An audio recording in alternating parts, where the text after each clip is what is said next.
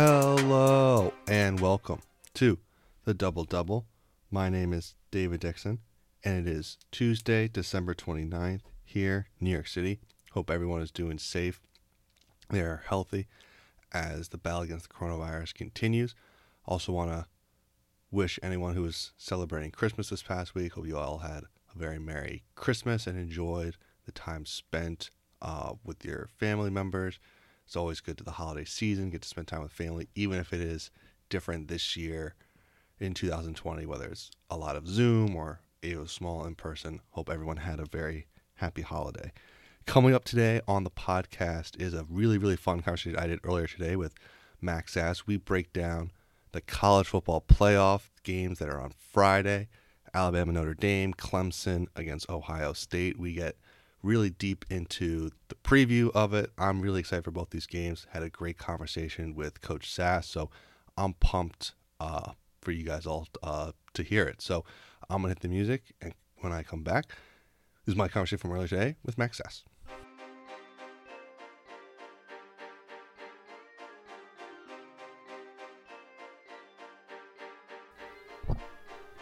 All right, joining me now from his undisclosed location on the East Coast to break down all things college football playoff.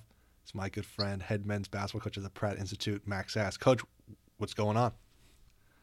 Not much, just mentally preparing for, um, you know, some big college football games this week. But I have to say, David, I know we're going to talk college football.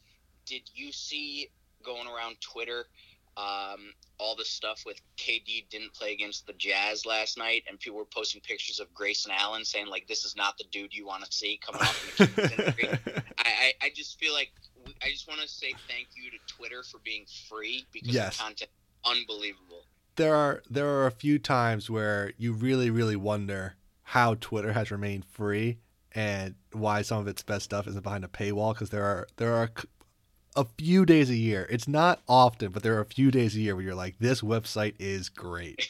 and, and but you know what? I, I also have to say, it's also helpful because a lot of the stuff, like I have, I deep dive follow a lot of Ohio State accounts. Mm-hmm. Which sort of then translates to a lot of other just elite college football program accounts, and yeah, you know, I, I think that I feel so much more prepared Uh, in in reading Twitter than I do is watching the games to talk about these things now.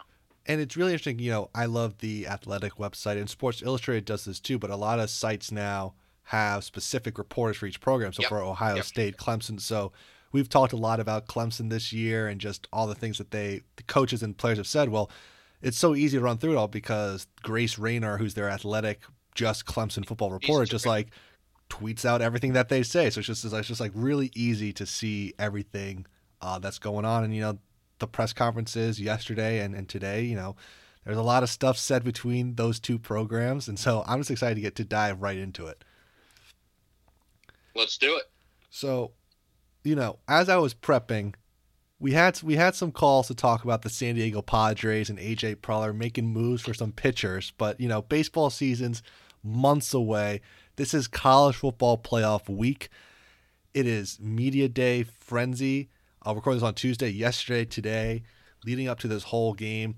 Coaches are playing coy about what they're trying to do, doing things like saying, "Hey, this team, they're really, really good. We have a lot of respect for them, but you know, we're we're we're we think we're better, and we're going to go out there and win by 40." In case you haven't heard, the four playoff teams are Alabama, Clemson, Ohio State, and Notre Dame. The, there's games will be played on New Year's Day, four o'clock and eight o'clock. First game is Alabama Notre Dame, and then the second game at eight o'clock is Clemson versus Ohio State. We're gonna break this one down first. It's your team. It's the most interesting game, a rematch of last year's Fiesta Bowl in the semifinals that Clemson won 29 to 23. And in this, uh, uh, ahem, I'm pretty sure I read Ohio State Twitter this week, and it seems that the referees won 29 to 23. No, sorry. All right, all right. Look, I'm done. I'm done. I'm done. The other, David, the other joke that I actually bit my tongue on that I guess I'm not biting my tongue on is the day works out nicely because we're only going to have to watch the first quarter of the Alabama Notre Dame game before that game's over, so we have plenty of time for a nice long dinner before the real game starts at eight o'clock. Ex- exactly. So Clemson won that game last year, twenty nine to twenty three. They are favored in this year's game by seven and a half points, which seems like a lot to me. I think these teams are evenly matched, but just as an Ohio State fan, let's start here. You're an Ohio State fan, seeing you are drawn against Clemson again in the semifinals just what were your initial thoughts as an, as an Ohio State fan seeing the Tigers again and just how these two teams match up? Uh, my reaction was, oh, bleep. Um, it's just not been good. Like, even dating back to the Fiesta Bowl when, like, Tajh Boyd was throwing to Sammy Watkins in, in like 2014 or whatever year that was I just have nightmares about playing Clemson. Um, you know, last year was just a really heartbreaking one. Yeah. Um, but Clemson's really good, and I think, you know, I think the line is is is right on. Um, okay. At least in the sense, at least in the sense that Clemson probably played their best game of the year most recently, and Ohio State probably had their worst performance of the year in their most recent game. Mm-hmm. Um, you know, so much of this game, which I know I, am not trying to steal your thunder, is going to be about the quarterback matchup. Yeah. And one quarterback for Clemson is firing on all cylinders, and the biggest thing he's got to deal with is, you know, probably searching for a house in Jacksonville at this point. Whereas the other one is coming off a sprained wrist. He made a statement the other day. You know, obviously we're talking about Justin Fields now. Justin Fields made a statement that he's not prepared for a game and been in the shape he's been in you know, this season until now. Well, as an Ohio State fan, that bothers me. I had to sit through, uh, you know, how many Tom Rinaldi pieces about Justin Fields going to a plant-based diet in the offseason. like, like what the heck? You know, like what what what are we switching to now? So, um, I just feel like the way the momentum's gone, I don't see how Vegas could put that line any lower.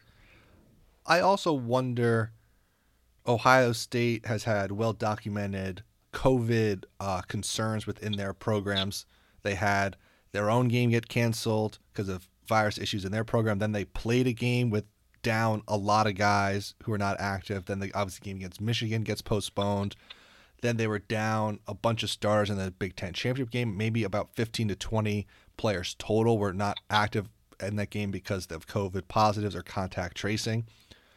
It seems like to me, with no clear sense of who will be active in this game for Ohio State that that the line I think is a little higher than it should be. I think okay. I think Clemson should have been favored by about four, four and a half points. Um, especially just with the on the flip side, the COVID potential issues with Clemson of we don't know who's going to necessarily suit up for them. We haven't heard anything about guys testing positive, but that can all change very, very quickly as we know. So I would have put it at around four and a half, especially because even though, as we'll talk about, Ohio State breaking news has did not play the same number of games as Clemson, they are still really, really good. they are still think, really good. Yeah, they are, and I think the line's going to end up settling back around six and a half. Personally, um, Chris Olave practiced yesterday. Mm-hmm. Ohio State confirmed that. Um, I, I think it's going to be some stuff like think about the betting markets, right? And it's going to change on a whim in so many ways, right? We're going to see a Twitter or Instagram video of Justin Fields uncorking a 60 yard pass, and everyone's going to go, oh, his wrist is fine, and bet on Ohio State, and all of a sudden the line's going to move. So, also, also, just so everyone understands, the betting line is created so that you get half, you get like people to vote, to, so you get people to bet both sides.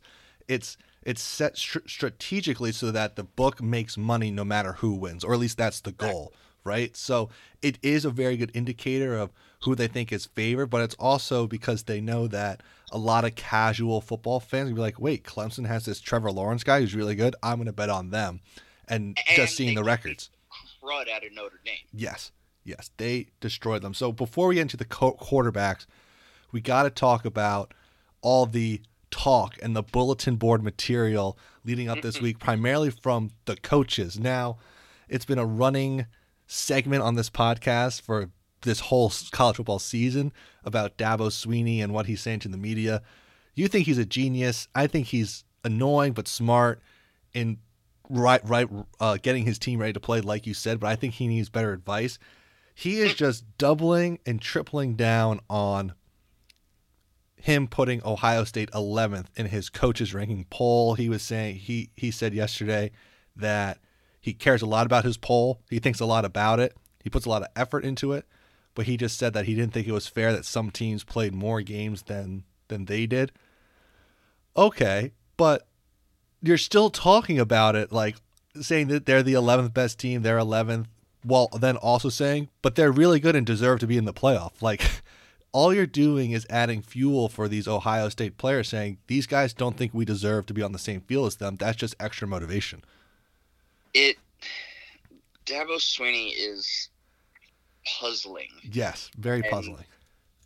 Perhaps they come out and beat Ohio State by 40 and and his players are sitting there going, "Yeah, we had to treat them like they were the 11th best team in the country." And we're all here going, "Oh my god, we got to change the way we coach forever." Like that's the best motivational tactic I've ever heard. Mhm. Um, but more likely, I think Dabo was trying to move the goalposts a little bit away Yes. from like, the actual content and issues of, of different things, and let's talk about that instead of you know putting more pressure on hey Trevor Lawrence or whatever. Yeah. So I, I think that you know Ryan Day actually fired a shot back yesterday, and we're recording this on Tuesday afternoon. Mhm. Um, in, in yesterday's media day on Monday, he he fired a shot back and sort of hinted at Brent Venables and and Clemson's reputation for stealing signs. Yes. So um, there's a little bit.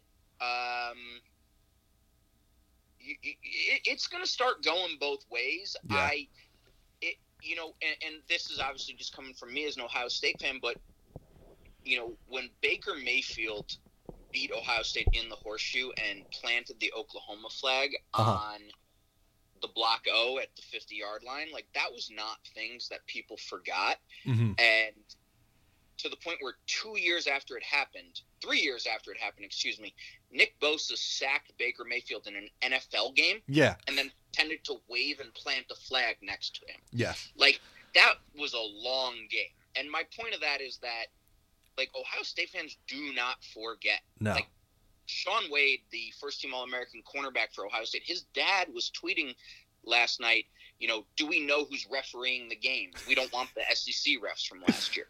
Like things do not get forgotten and and I legitimately think stuff is gonna catch up to Dabo. I don't mean it in the sense of like he's gonna get fired or, or, or you know anything bad's gonna happen, but I would not be shocked if Ohio State and I have no inside information, but I would not be shocked if they win this game, and you know instead of putting on Rose Bowl, cha- uh, excuse me, uh, uh, Sugar Bowl champion T-shirts, they put on shirts that say like best 11th ranked team in the country. Or, or, and and, and I, I'm not saying it to be funny. I Yeah. really think like that drives them. Ohio State, uh, Urban Meyer started it, and Ryan Days continued it.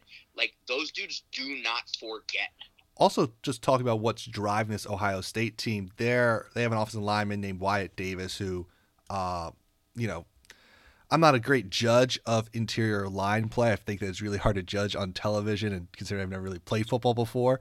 But he was a mm-hmm. first team All American. He's clearly very very good. He- Yes. He said that they had a whole winter off season program dedicated to avenging the loss last year against Clemson. I've read things that they've had that score 29-23 up in the weight room, in the locker room, a couple meeting rooms, stuff like that where this Ohio State team uh, felt like they were just as good as Clemson, maybe even better than they were last year, and that they had a real chance to win that game and it kind of slipped away and they want to get back and prove that they can compete and beat anybody in the country and that they can be national champions. We talk about just the drive of this team. They're already thinking about Clemson all off season, all Yes. season, getting back to this moment. And you don't need to add fuel to the fire if you're the Clemson guys who are saying, we don't really think that this is a rivalry. We, we, we think that they have more problems with us than we do with them. Like, that's Well, just adding to it's them. Been, it's been one sided, Yeah. right? It's been one sided in a lot of ways, but you know, David, I think the, the, the thing that's made, first of all, the, the bulletin board and the score on the walls doesn't surprise me. Mm-hmm. Um, for anybody that's read Urban Meyer's book Above the Line, and I highly recommend it, you know, Urban started doing things like this. Like they won a national championship in 2015, and but they lost to Virginia Tech. It wasn't a perfect season, and they had scores from the Virginia Tech game, you Yeah. know, up. Like not, you, know, that's the kind of thing that they do. But this rivalry, in a lot of ways, has extended outside of the playing field and Mhm. into the recruiting trail, because Yes.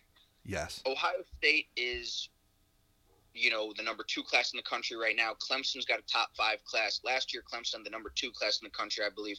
But Clemson was not recruiting at the same level as Ohio State was at the start of Dabo's run. Mhm. They are now, and they are going head to head for guys. Yeah. Uh, Beaux Collins and Troy Stellato, both wide receivers committed to Clemson. Ohio State very interested in. Yeah. Uh, Emeka Egbuka, good fireback from Ohio State, number one wide receiver in the country. Clemson was in his top four. How about Jordan Hancock?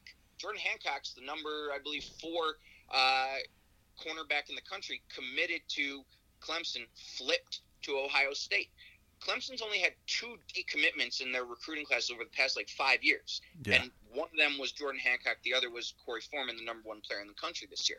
So if that doesn't tell you that this is about more than just the game between the, the lines, I, I don't know what else does. and and it's a it's a really fair point you, you bring up about the recruiting because you can read into which school has a higher ranked class but the point is that that stuff can change year to year between two to four and five and one all on a Yeah. couple different guys who commit that year but these as as you said these two schools compete at the exact same level for pretty much the exact same kids and even though there isn't the summer basketball aspect of different AU tournaments where you have all the coaches sitting in a circle ar- in chairs like around the court of Coach K, Calipari, Bill Self, really the blue bloods all watching the same kid at the same time. Coach Ryan Day and Coach Dabo Swinney know that they're going to they're, they're recruiting the same kids and they're making competing pitches and winning these games you know, some people say that it doesn't matter that much, but it, it all has a factor of which team is playing for the national championship, which team is on TV the most, who's doing all the segments on ESPN, getting talked about the most. It all kind of adds up, and it'll just be really interesting because Ryan Day is. It seems like he may not be a college football lifer because he's young enough that he hasn't turned down all the NFL jobs that it seems like he may, or at least he's been rumored to jump to the NFL. Dabo's this kind of college football lifer, it seems, right? Who just lives and breathes Clemson and college football that, you know, it's it's interesting when you add the recruiting element of Dabo's like, hey, I'm here, I'm gonna be here forever. All my coordinators are here. Ohio State, like, you know, they're really good, but they're not at our level, which is really interesting because, as you said, for a really long time, Clemson wasn't at Ohio State's level, which is really interesting. It is really interesting, and and I think a lot of the rivalry does go back to recruiting in a lot of ways. In in one of Urban Meyer's last couple years, there was an offensive tackle. He was the number two offensive tackle in the country. His name is Jackson Carman. He starts now for for Clemson. He's a very very talented player, but he's from Ohio, Mhm. and everyone assumed he would go to Ohio State, and he chose Clemson, and it came out that a lot of the reason he chose Clemson was because Dabo and Clemson had, eh, eh, you know, I, I say this with a little bit of whatever, but negative recruited against Ohio State. Yeah. Hey, like Urban Meyer's not going to be there for your entire career. Uh, you know, eh, eh, by, that's what I mean by negative Yeah. recruiting, and I think that caused a lot of problems. And and there was a very interesting point. Uh, Jeremy Birmingham is he works for Lettermen LettermenRow.com, and he is one of the most tied in recruiting analysts in the country, but specifically to Ohio State. And there was a class of 2022 offensive lineman who actually is from Ohio, but just committed to Clemson. And Jeremy Birmingham made the point that very much like Jackson Carman, personality types matter, sometimes as much as location. And Clemson is a much more laid back vibe, right? Like you are in Clemson, South Carolina. Whereas the program that Urban Mar- Urban Meyer created and passed on to Ryan Day and still has, you know, Mick Marotti, his strength and conditioning coach, is the way Jeremy Birmingham described it was just 24 7 intensity. Yeah. And some prospects are just not built for that. Some are, but some aren't. And I just think it's interesting that this sort of dichotomy in recruiting is pulling kids out of different states, right? Like Ohio Yeah. State running back out of North Carolina this year, uh, Evan Pryor, that if I'm not misunderstood, I, I think Clemson was at least interested in. Yeah. So it, it, I think recruiting is where we're seeing it more commonly, but it manifests in these biggest games of the year. And before we get into the quarterbacks, because they've had an interesting recruiting thing, just to go back to what you mentioned about the sign stealing and Ryan Day insinuating that Brent Venables and the Clemson defensive staff are really good at sign stealing. Just want to make it clear there's nothing against the rules about sign stealing as long as you don't use technology to figure it out, like the Spygate, like the Patriots did, or what the Houston Astros did with different signals, uh, with videotaping and some type of formula, right? If if you watch college football, you see that there's like the four backup quarterbacks are all holding up these giant signs with different like cartoons and letters and there's like weird things that somehow mean something. There are there are a lot of ways to hide your signals in college football. You can use the quarterback wristband. You can huddle. You can just change signs frequently. There are a lot of things you can do, but I think that's an interesting thing to to to bring up and kind of a segue into this next topic about the quarterbacks because these are two really really good quarterbacks and both teams are going to try to do whatever they can to get an advantage to slow down Trevor Lawrence and Justin Fields who are likely two of the top four picks depending on where Justin Fields goes and how the whole draft order lines up and who needs a quarterback and who doesn't, right? But absolutely. And David, just to Yeah. really quickly touch back on it, part of the reason it came to prominence was Pat Forde wrote an entire piece for Sports Illustrated in early great November piece, yeah. about the sign stealing and how they do it. And then, you know, Miami's offensive coordinator Rhett Lashlee said they were known well for doing it. Brian Kelly, Notre Dame's head coach, commented on it. it it's not like an open secret. It's No. just literally an open discussion Yeah. at this point. Yeah. Uh, go ahead, because you were making an excellent point about the quarterbacks. So when, I talked about this a little bit last year when when these two teams played, but Trevor Lawrence and Justin Fields have been linked pretty much their entire uh, athletic lives because they both are from Georgia. Even though they didn't compete in Georgia it, at the high school level, their schools were in you know the different Class A or Double A rankings, so they didn't really play. They were both from Georgia, number one and two quarterbacks in the state. They were the number one and number two prospects in the country. And since they both played the same position, they did the Elite 11 together. They did the Under Armour All American game. Like they did all of like the high school All Star stuff together. And they competed the whole time. Justin Fields started at in state Georgia. Lawrence went to Clemson. Hey, Dave, just Yeah. quickly, you mentioned that they did the Elite 11 together. Who, who was named the MVP of that? Well, that's the really interesting part is that Justin Fields won the Elite 11 Mm, MVP. Okay, just checking. and just checking. and then he but then he goes to Georgia and doesn't beat out Jake Fromm, who yes, as a true freshman led them to the national championship game. Justin Fields then is the backup as a freshman while his high school, I don't want to say rival because I don't know how close they were or how much of a rivalry, but the only player ranked ahead of him in high school at his position takes over from Kelly Bryant, who made the playoff the year before, four games in, and takes them to the national championship and wins the national championship in dominating fashion over Alabama. Fields then transfers from Georgia to Ohio State. I don't know how he got immediate waiver or what, you know. There, there was, there was. So he played baseball, and Okay. um, one of the players on the baseball team used some racial epi- epithets and Gotcha. uh, slurs towards him, and and uh, that was uh, the basis for his waiver. Gotcha. So he ends up at Ohio State and wins the starting job, and he starts, and then they meet in the playoff last year. They were both uh, had great seasons. I think they were both Heisman finalists, uh, and now they're matching up again for a chance to go to the national championship. The only thing that would make this better is if, if it was the national championship game, but this is a pretty close second.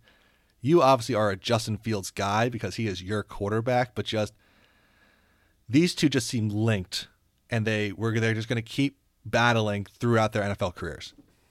Yeah, it, it, does feel that way. I mean, imagine 21 miles yeah. separate high schools.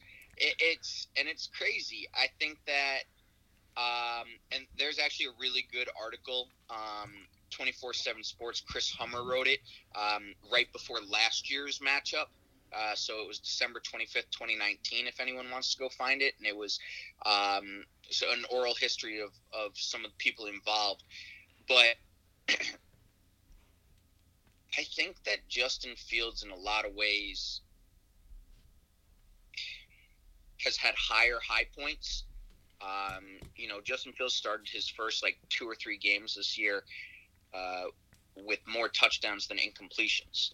You know, last year Yeah. he had what was it, fifty-five touchdowns to three interceptions, and two of them were in the net- were in the Clemson game. Mhm. You know, whereas Trevor Lawrence has just not to say he has not been great. He has been great. He's been elite. In fact, he won a national championship as a true freshman. But there's something a little bit less sexy about solid in a lot of ways, at least for the the fan. Um, so it's not to say that he can't. Trevor Lawrence can't have the highs that Justin Lawrence, Justin Fields, excuse me, has. It just feels like Justin uh, Fields goes up and down a little bit more than Trevor Lawrence.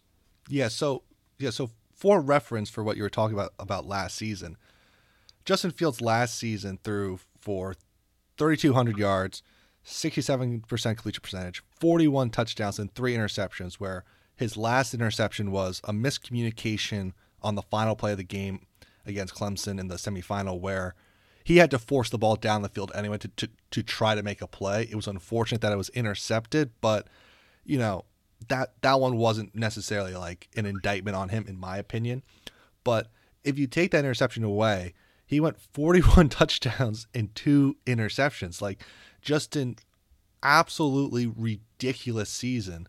And in a shortened year this year, you know, 15 touchdowns, five interceptions, 1500 yards in in six games. He struggled against Indiana and he struggled against Northwestern.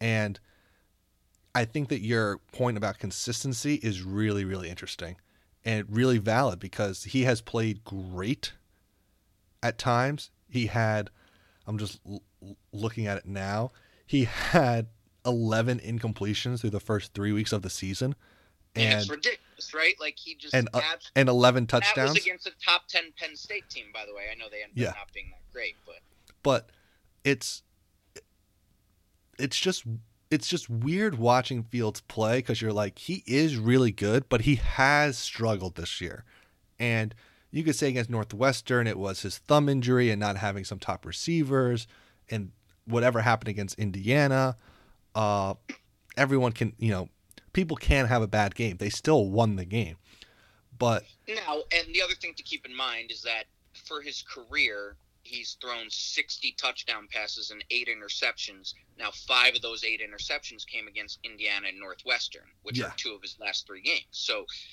a little bit worrisome. I, I, I mean, um, Michigan State game, he didn't go over 200 yards. Um, but, I, I mean, if you just look at the game log from Nebraska, he completed over 95% of his passes. yeah, What? Yeah, it's- what? like it's actually insane and it'll be interesting you know you feel bad for him because last year for the playoff he had a he had a knee injury i think he tweaked or sprained his yeah, mcl he was wearing a brace. so he was wearing a big knee brace so he wasn't as mobile getting outside of the pocket as he would have liked to be and, and really you know ohio state would have liked him to be for offensive creativity now he has this weird thumb injury where they're not really saying anything about it except that just like he hurt his thumb against northwestern um so you want him to be at full strength because except for Trevor Lawrence having COVID before the Notre Dame game, he has been pretty healthy throughout his entire college career, which helps lead to his consistency. It's just remarkable to me. Now, Trevor Lawrence has played seven more games in his college career Mhm. than Justin Fields, and that's including the 12 games at Georgia where he threw a combined, you know, under 25 passes. Yeah. So if you just say games started, uh, Justin Fields has started 20 games, um, and the um, and has thrown 57 touchdowns and rushed for uh, and rushed for 15 touchdowns. Yeah. So uh, help me with my math. You're the you're the you're the econ. What's that? 72 Yeah. It, it's a lot of touchdowns. in in only 20 games. Whereas you then look at you know Trevor Lawrence, who 88 career touchdowns, but in 39 games, it, it, it's like you, you know you're you're sort of in this position where it's like you can't go wrong with either one of these guys. I mean, no. uh, uh, Trevor Lawrence has thrown a few more interceptions. Justin Fields has proven to be a little bit better uh, runner, but Trevor Lawrence has now run for almost a thousand yards in his career. Like, Yeah. like Yeah. including that enormous one in the playoff game last year. Yeah, I, we're going to talk about that in, in, in a second. But in terms of what these teams need to do, it's Ohio State's secondary has been their weak point on defense Uh, this this whole season. So Lawrence and this Clemson offense is explosive. They they can hit you. They can beat you slow with long sustained drives up and down the field, and they can also attack very quickly with big plays. And you know, this is going to sound like yes, every football team needs to do this, but especially in this game, Ohio State has to prevent the big play. And they have to prevent not just the big completions, but also these pass interference calls that give 30 yards or these holdings. Like they just have Especially to, the ones on third down. yeah, they have to keep just just keep the ball in front of you, and and rely on your tackling ability, and just say, look, Trevor, like go 40 for 52 or 48 for 55, but you're not going to beat us deep at all. We're going to make you, you know, we're, we're going to just contain and bend, don't break defense and just not give up any big plays. I think that that's such a good point. And last year, part of the reason Ohio State was so unbelievably good was because they contained big plays Yeah. uh, in in a way that they had really struggled to the year before, and and that year before was of course uh, Urban Meyer and Greg Schiano's last year running the defense before Ryan Day came in full time and made some changes. But the thing that I think is not getting enough attention is that while Ohio State lost three starters from their secondary last year, right? Jeff Okudah, best cornerback in the country, third overall pick to the Lions. Damon Arnette, first round pick to the Las Vegas Raiders at cornerback. And then Jordan Fuller, who was their deep safety, who's now, I believe, starting for the Rams, even though he was a late round pick. Those hurt. I don't think they hurt as much as losing Chase Young Yeah. because it feels as good as the Ohio State defensive line has been this year, having maybe like the best defensive college football player potentially of all time, uh, pressuring the quarterback changes the way you do things and just makes the secondary's life so much easier. And I think we're spending too much time focusing on the back end personnel and not enough focusing on what Chase Young did. Like, look at what he's doing for the red for the excuse me the Washington football team this year. Yeah. For I- I yeah. He's like look, he he was a game changing talent, and it's obvious to say yes, he will be missed by this Ohio State team, but they have if they also have to keep Lawrence in the pocket, and this brings us to kind of like the next thing that, that we want to talk about is just like the running games of both of these teams, which is that they don't they may not have a Chase Young or a Bosa brother type pass rusher who could change the game and just change like how a team game plans, but this Ohio State team can still get after the passer because they may not have a top two pick this year on, on their defensive line, but they have a lot of talent up there. And I'm excited to see what they do with, with like the bright lights, you know, like the spotlight's going to be on them and someone's going to need to make a play. I, I agree. I think um, one of the guys who's been unbelievable has been Haskell Garrett, which is miraculous considering that he was literally shot in the face trying to break up a fight just a month before the season. Um, he was Pro Football Focus first team All American, uh, you know, a couple other different first team All Americans, and then somehow Big Ten third team. But he's a guy who has picked up a lot of the slack, Mhm. and I think just being solid up the middle has allowed some of the younger, really talented but less experienced guys like Tyreke Smith to rush off the edge. Um, you know, in the Northwestern game, Ohio State was missing Baron Browning, who is a former five star and he is a starting linebacker for them. He's their best pass rusher from that linebacker spot, and I think that dynamism was missed against Northwestern in a lot of ways. He's a big play guy defensively, um, in a good way. In a good way. Yeah. Um, And so I think that if they're healthy, there are contributors that can be there that don't have Chase Young's reputation. it's also it's it's interesting because we're talking about how important it will be to get after Lawrence, but Travis Etienne is their most dynamic offensive player. Their running back. He has over 1,400 yards from scrimmage this year.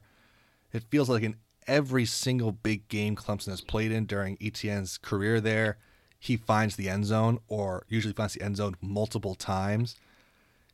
I don't know what a bad day for him would look like or what a good day for Ohio State would be containing him. But in my mind, it's like 110 scrimmage yards.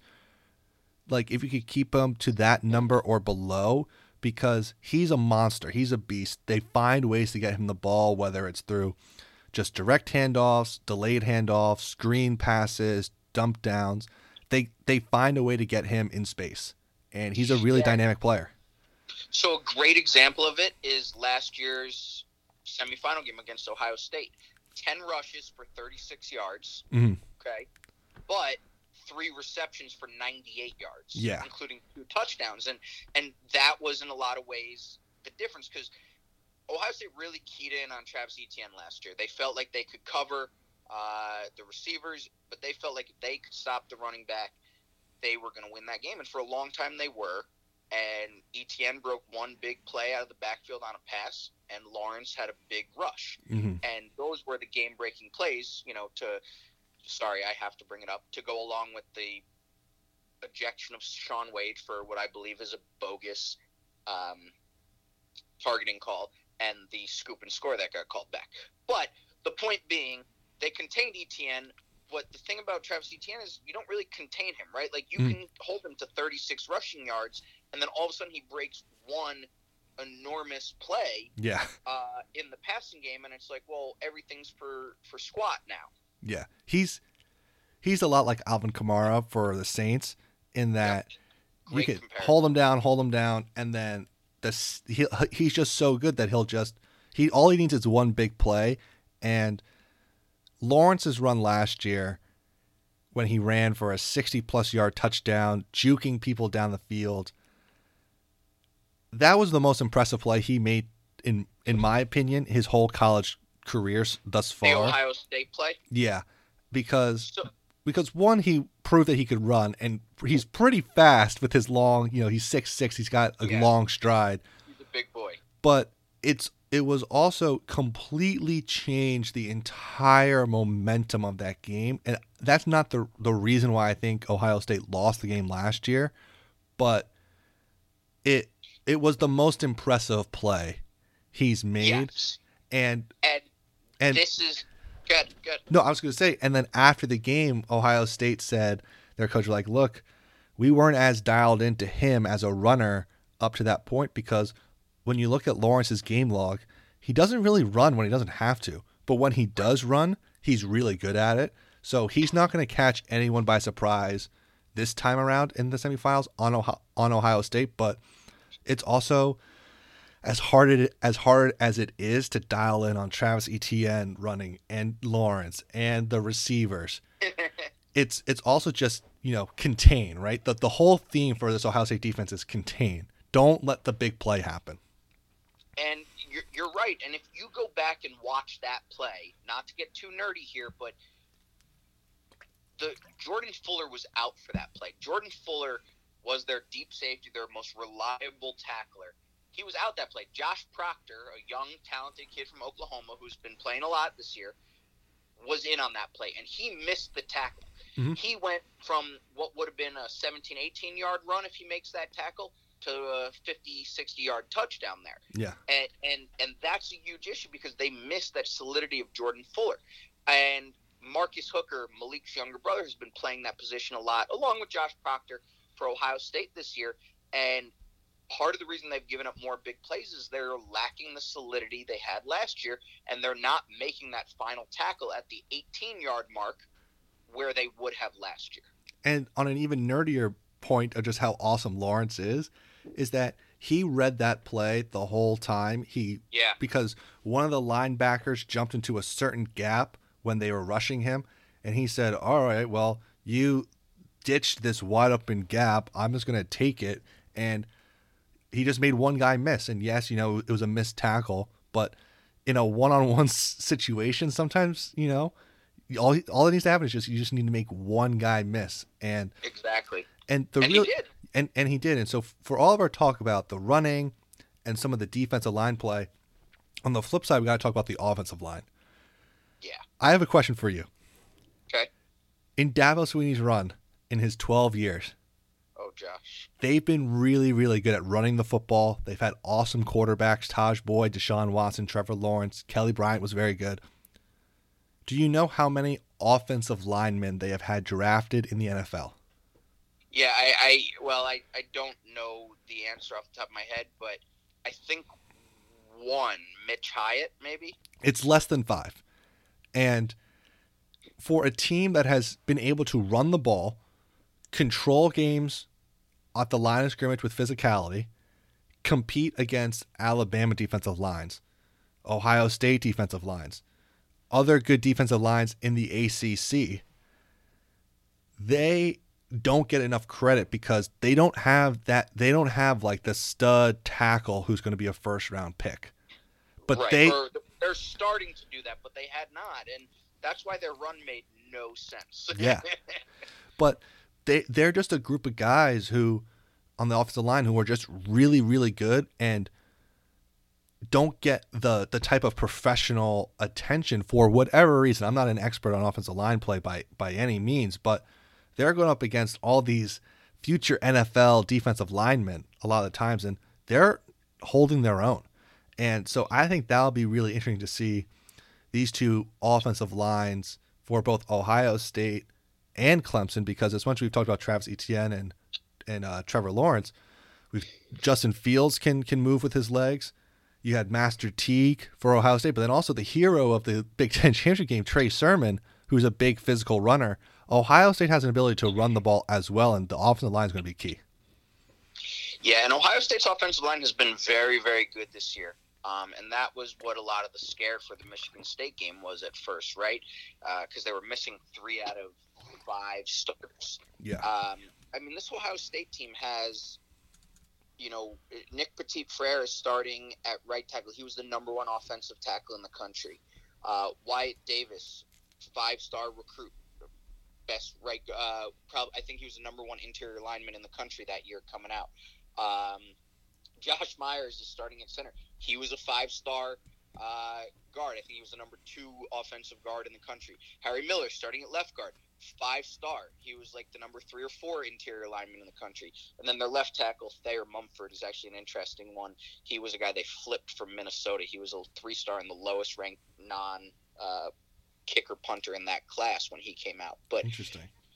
they like they are just absolutely loaded up front, and they've been really good. Coach Greg Studrawa has done a great job with them, um, and it's made a huge difference because Fields holds the ball a little bit too long, right? That's Mhm. sort of always been the knock on him, Yeah. and he puts these guys into tough spots, and they're holding up pretty gosh darn well.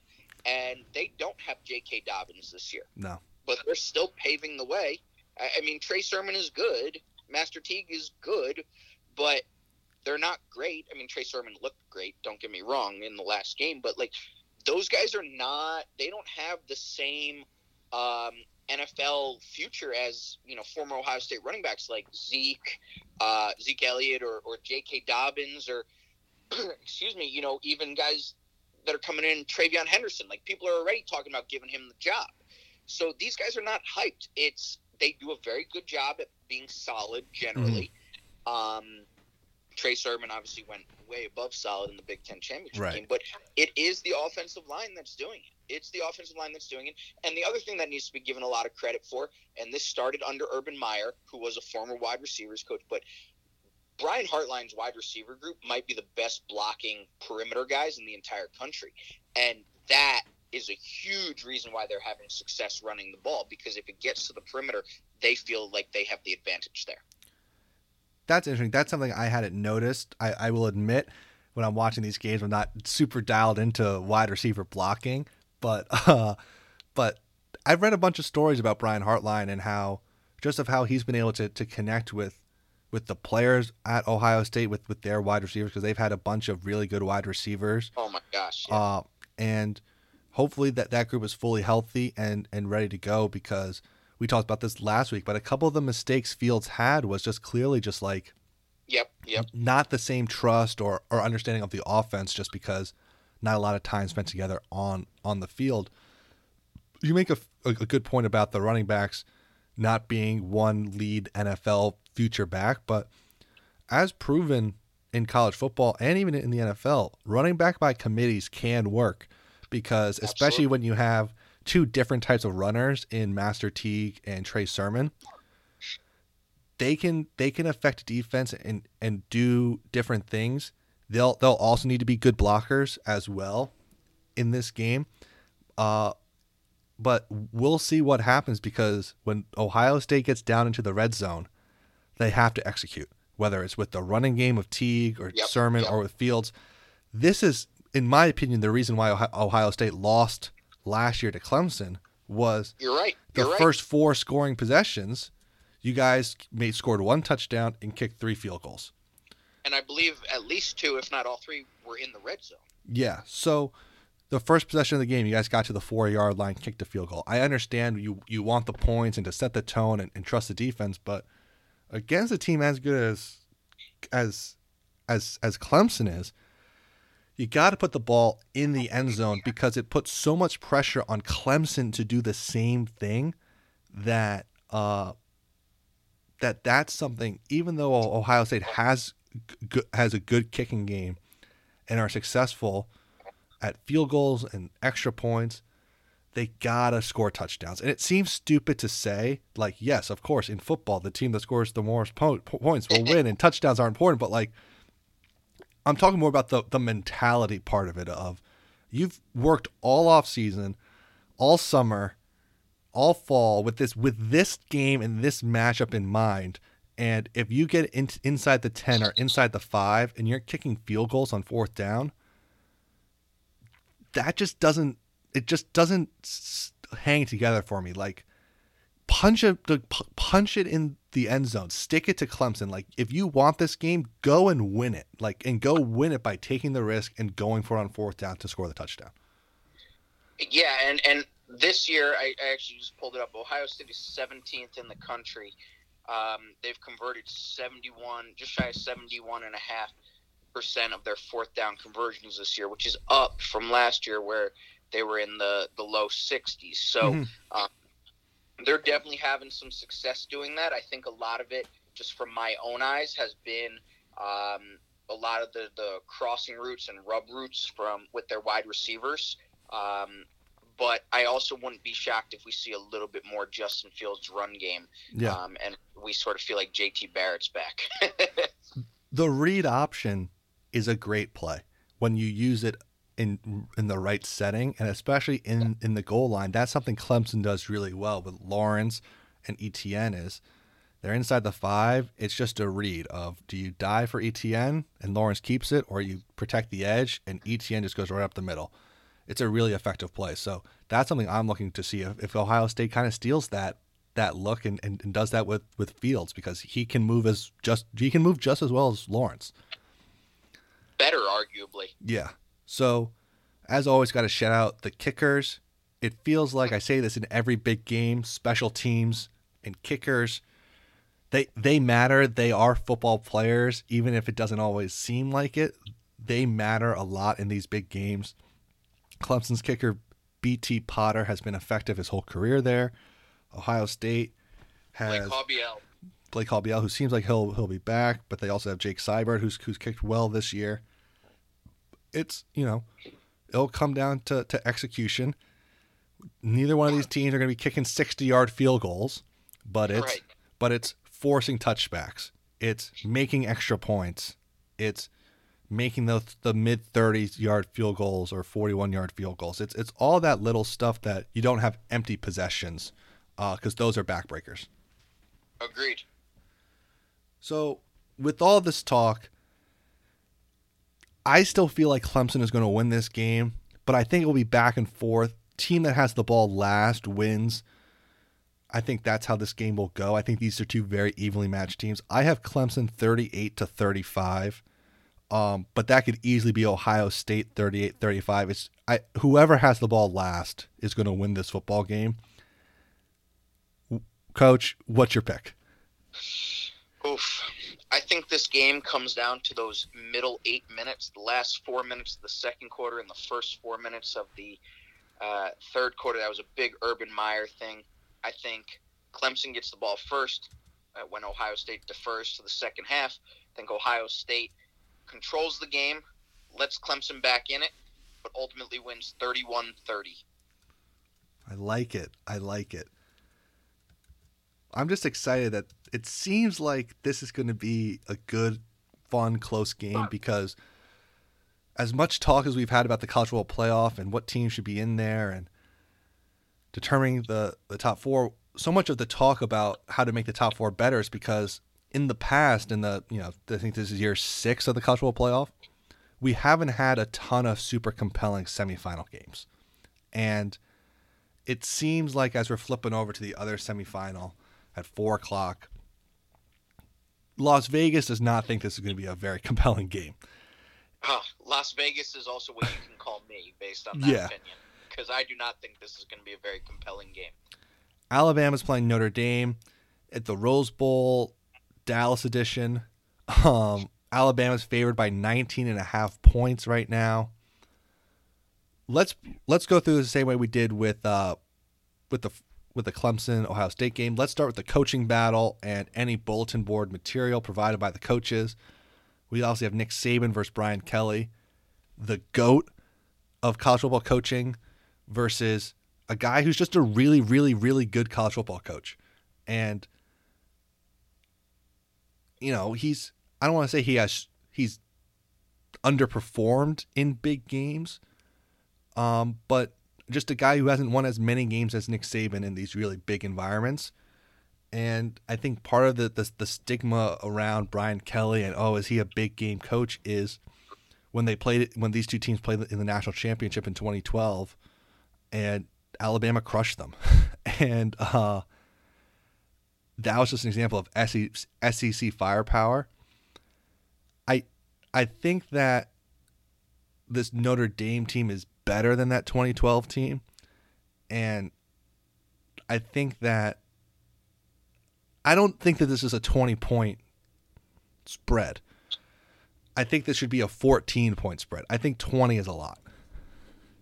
Yeah, I, I don't know. If you look at Brian Kelly and the bowl games he's won at Notre Dame, they are the Sun Bowl, the Pinstripe Bowl, the Music City Bowl, the Citrus Bowl, and the Camping World Bowl last year.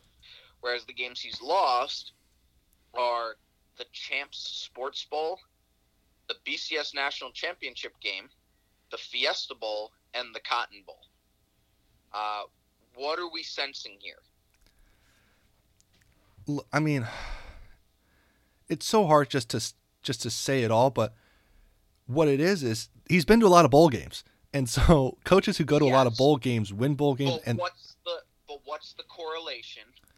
The- what's the correlation? The bigger the game, Mhm. the more likely the loss. that that is what that is what it seems like, and I don't know if that's directly on him or if it's they haven't had a truly awesome quarterback or just the the the type of line play to compete at the line of scrimmage with an Alabama or another SEC type program because that's the difference in this year's team in my opinion versus the team from 2012 or the team from 2 years ago that got housed by Clemson in the semifinals that their offensive and defensive lines are a lot better.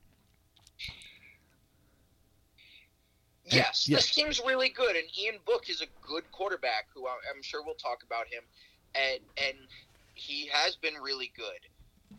I, I just the talent differential is just remarkable, and, and that matters.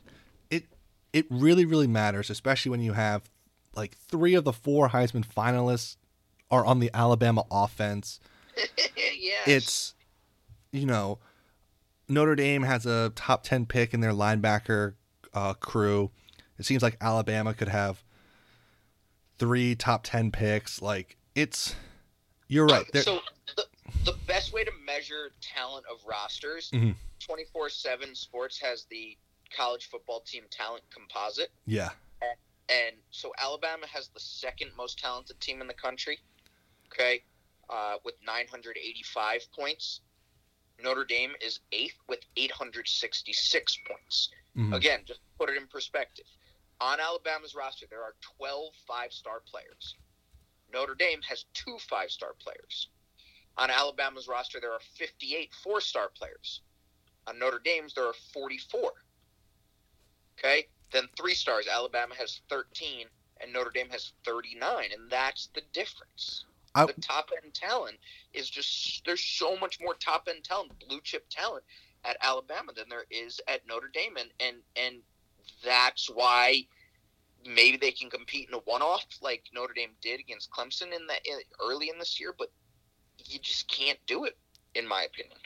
So I'm going to push back on on what you said about the the talent difference and relying by the stars of guys in high school. Yes, that matters. There are certain five star guys who come in, they're awesome from the jump, and they leave as top flight NFL prospects. We just talked about two of them in the quarterback matchup for Ohio State and Clemson.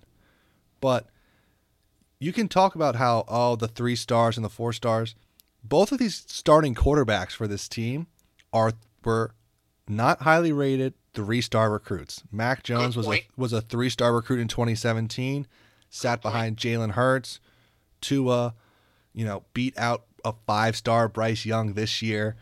He started. He may win the Heisman and be a first round pick. Ian Book, three year starter, incredible winner at Notre Dame. I think he's lost three games in his college career. Maybe it's four now, but basically just he basically lost to Georgia, Clemson, and Clemson.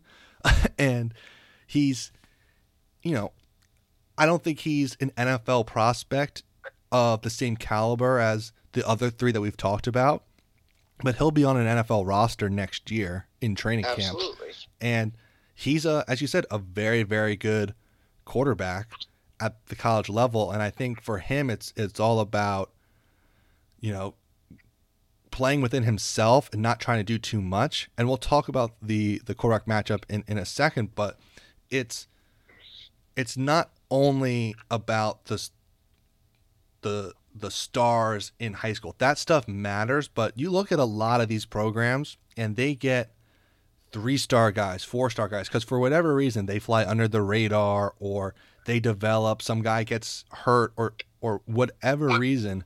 You know, Notre Dame's best linebacker top 10 guy, three star recruit. You know, so it's it's interesting when you compare the the talent. It's definitely interesting, but I don't think that's the best way to evaluate these guys. I think it's by all Americans, all conference, NFL draft prospects because when you when when you look at these two teams traditionally, it's that Alabama it feels like their whole offensive and defensive line will get a shot either drafted in the NFL or at least be an undrafted free agent. That was not always the case with, with Notre Dame. And this year, their line is much, much better. I think that they have done a really good job developing players. They're, they, they are recruiting better under Ryan Kelly. They're competing more for four and five star players, but they're playing a different recruiting game. They're trying because of whatever academic things that they have to do for their kids. You know, it's not the same as a normal student, but it's a higher standard than Alabama. They have to recruit a little differently. They're in South Bend, Indiana, which breaking news for people, it's cold. It's cold in the winter in in South Bend. It's not Tuscaloosa, Alabama, which is really really nice pretty much all year round. And so when you go down to Alabama for a visit and it's December 10th and it's 65 degrees and sunny and you're practicing outside in shorts and a t-shirt and you go to Notre Dame in December and all you see is the whites of people's eyes because it's so cold that's the only thing that their skin that they're showing right like it's different and so It, it is, but ultimately that's the best Yeah. measure. I mean, if we want to go by draft picks, since 2010, Alabama's had 83 players drafted, including 28 first round picks. yeah Notre Dame isn't even in the top 10. yeah You know, Brian Kelly has done a good job. He's developed well, but the draft pick shows that Nick Saban has actually developed even better yeah with, and starting with more talent. So to me, that gap explains why the 19 and a half point uh, line exists. I also want to point out too of what we did about Clemson and Ohio State, which is that the line is made so teams bet, so people bet on both sides, so the book always Correct. wins. They're- they're Notre trying to get Dame, Notre Dame money, and no Yeah. one wants to put money on Notre Dame. yeah, and but the weird part is, at 19 and a half, people will put money on Notre Dame. It's like, well, they'll cover that, you know, because Notre Dame is this, for whatever reason, still a cherished icon of college football and college athletics and huge fan base. They're the only school with their own TV deal, right? On NBC. Like, it's crazy when you just look at it about how much people care about their football team for, as you said, doesn't put the most guys in the NFL. They're not recruiting the top five in the high school class the way that some of these other guys are. But people still really care about them. And for this Notre Dame team who has been through a lot the last, let's just say, three years under Ian Book, and they proved everyone wrong when they beat Clemson early in the season. Yes, there was no Trevor Yeah. Lawrence. Yes, Clemson was down a couple guys on defense as well. But they still won the game. Like pe- like people are forgetting because Clemson dominated them in the AC championship that Notre Dame beat that team. And yeah, absolutely. and nobody is picking Notre Dame to to win this game. Absolutely nobody. And this is a why not us, nobody believes in us type game where Notre Dame has nothing to lose. They are expected to get played off the field. See, but I don't, I don't, I, I think that's a valid point, but at the same time, I don't think it's they have nothing to lose. They do have something to lose.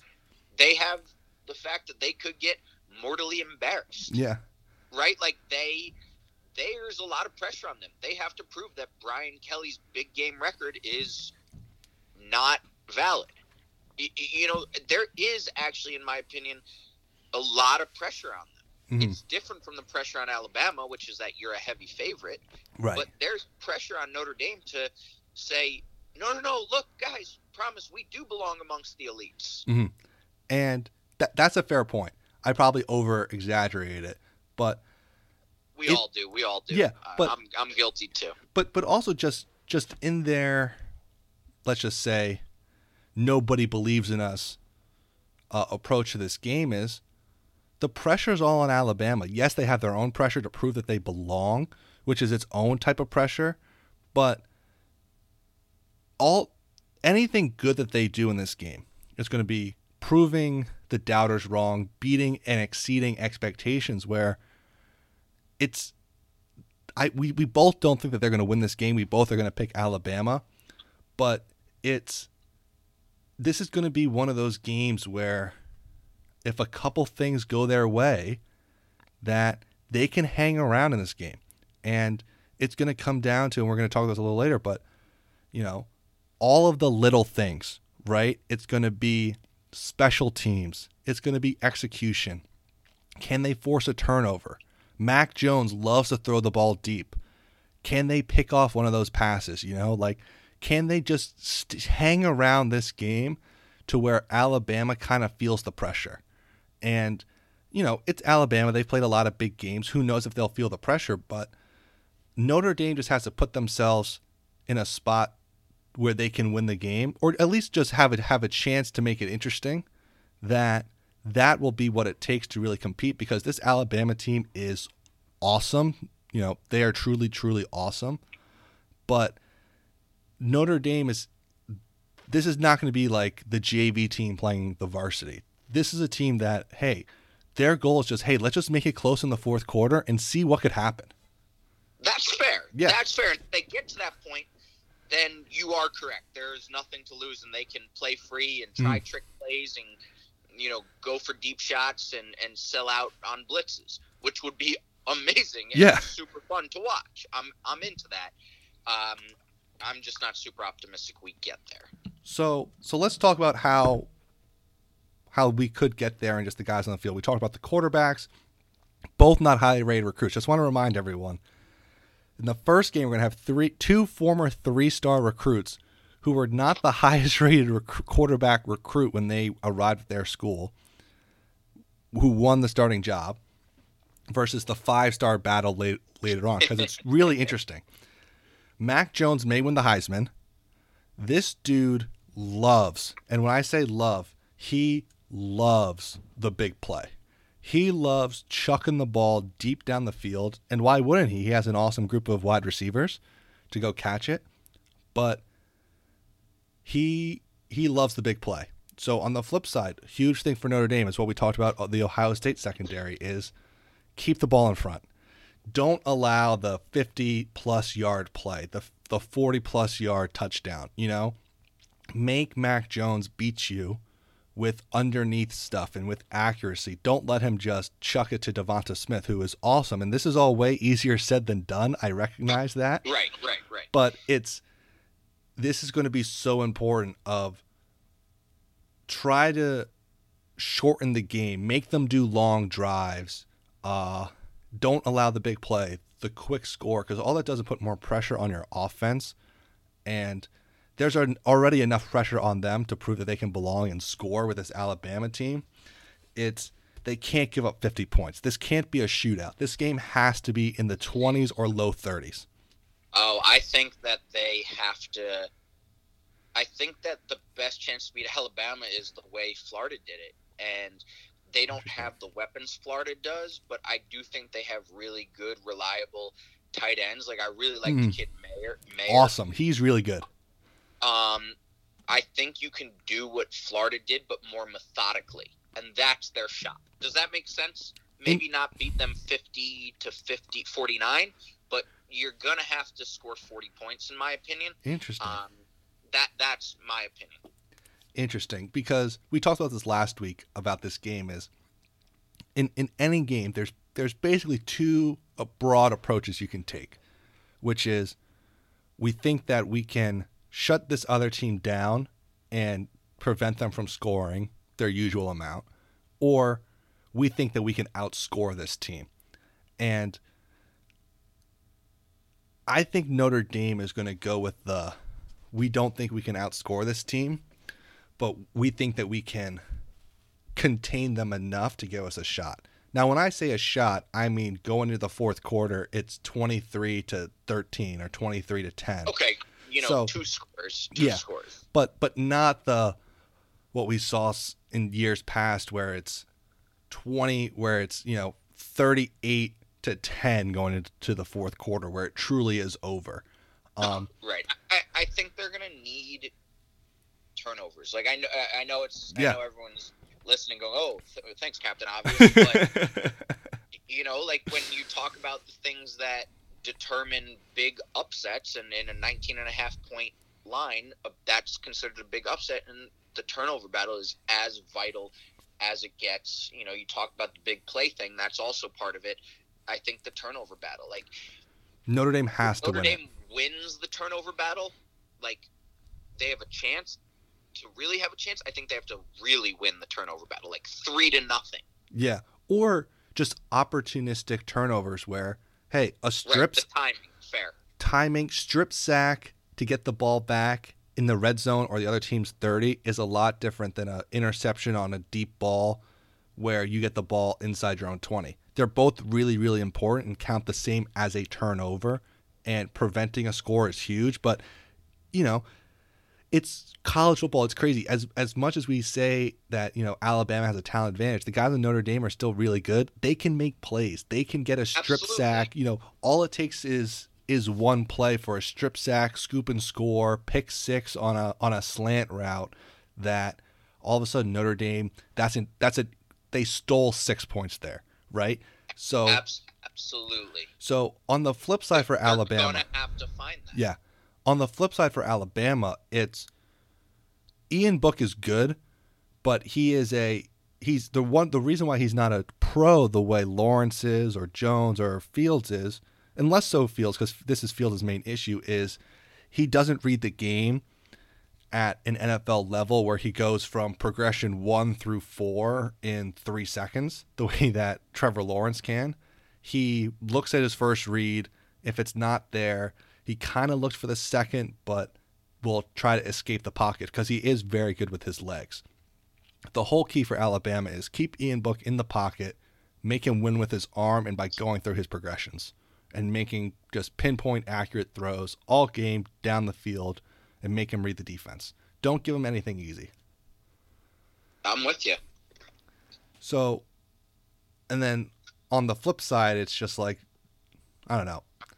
Don't have the Heisman Trophy winner be the Heisman Trophy winner because one of the one of the three, and, and we're going to talk about this, is Mac Jones, Najee Harris, and Devonta Smith. You know, for for Najee Harris, it's the dude's a monster. like he had how how many touchdowns against Florida? Four, five. I lost count. I think five. Yeah. I lost count. He's like Etienne in that he can run between the tackles, he can run to the outside, he can catch the ball. He's dangerous in space, he's dangerous between the tackles. You can't take away everything. You have to pick your poison and what you're going to live with. And it's really tough when you have three Heisman finalists on the same offense, but whatever they decide to take away, they just have to live with it. You know? I agree. You you- make your bed. You got to lie in it. You just hope you made it well. As you know, if, if that means Najee Harris is going to average six yards a carry because they're taking away the deep ball and Devonta Smith so much, then as you said, just got to make you know, you got to live with it. And as it'll be interesting to see how the line of scrimmage battle goes in this game, but whether it's getting after Mac Jones, not just for forcing turnovers, but just making him uncomfortable. Because when he was back there against Florida, he was just bing, boom, all down the field. He wasn't really that uncomfortable. And he hasn't really been that uncomfortable all year. And any quarterback, when they face pressure, isn't as good as when they have a clean pocket. So, can Notre Dame get a pass rush? Can they compete at the line of scrimmage to prevent the huge holes that Najee Harris is used to seeing against some defenses where he's just like, sure, I'll take these 14 yards right here. Thank you very much. Yeah. Y- yes. And I think that sort of goes back to what I was saying about, um, you know, a methodical, you know, Notre Dame team can win this game. Yeah. But it'll be curious to see if Alabama's willing to out methodical Notre Dame. I don't know if that was excellent English right there, but um, roll with me. But it's also Notre Dame has a good running game as well. Kyren Williams, over a thousand yards, scored 12 touchdowns. He's also dangerous in the passing game as well. Ian Book can can run. Notre Dame can do themselves a lot of favors by executing on their first and second down runs to get to third and shorts. And like as much as it seems like common sense, like, yeah, Dave, like third and second's a lot better than third and nine. Thanks. But it's it all adds up. And it's weird, but it all adds up in just in terms of just the whole mentality of your of your team and just everyone watching is like if you're stuck on third and eight a lot, you just don't feel like you're competing at the same way as if it's a third and four, which it's only four yards, but it's it's a really really important just in terms of how your offense approaches the play call, how you're feeling about the game, how successful you feel like you are in dictating the way that you want to play. Kyren Williams is the X factor in this game for me because if he can have a big day on the ground and maybe you know a couple screen passes, he he goes pretty you know he's able to to get a couple big plays or just solid first downs out of it. That could be huge for this for this Notre Dame team. Like he had 124 yards against North Carolina.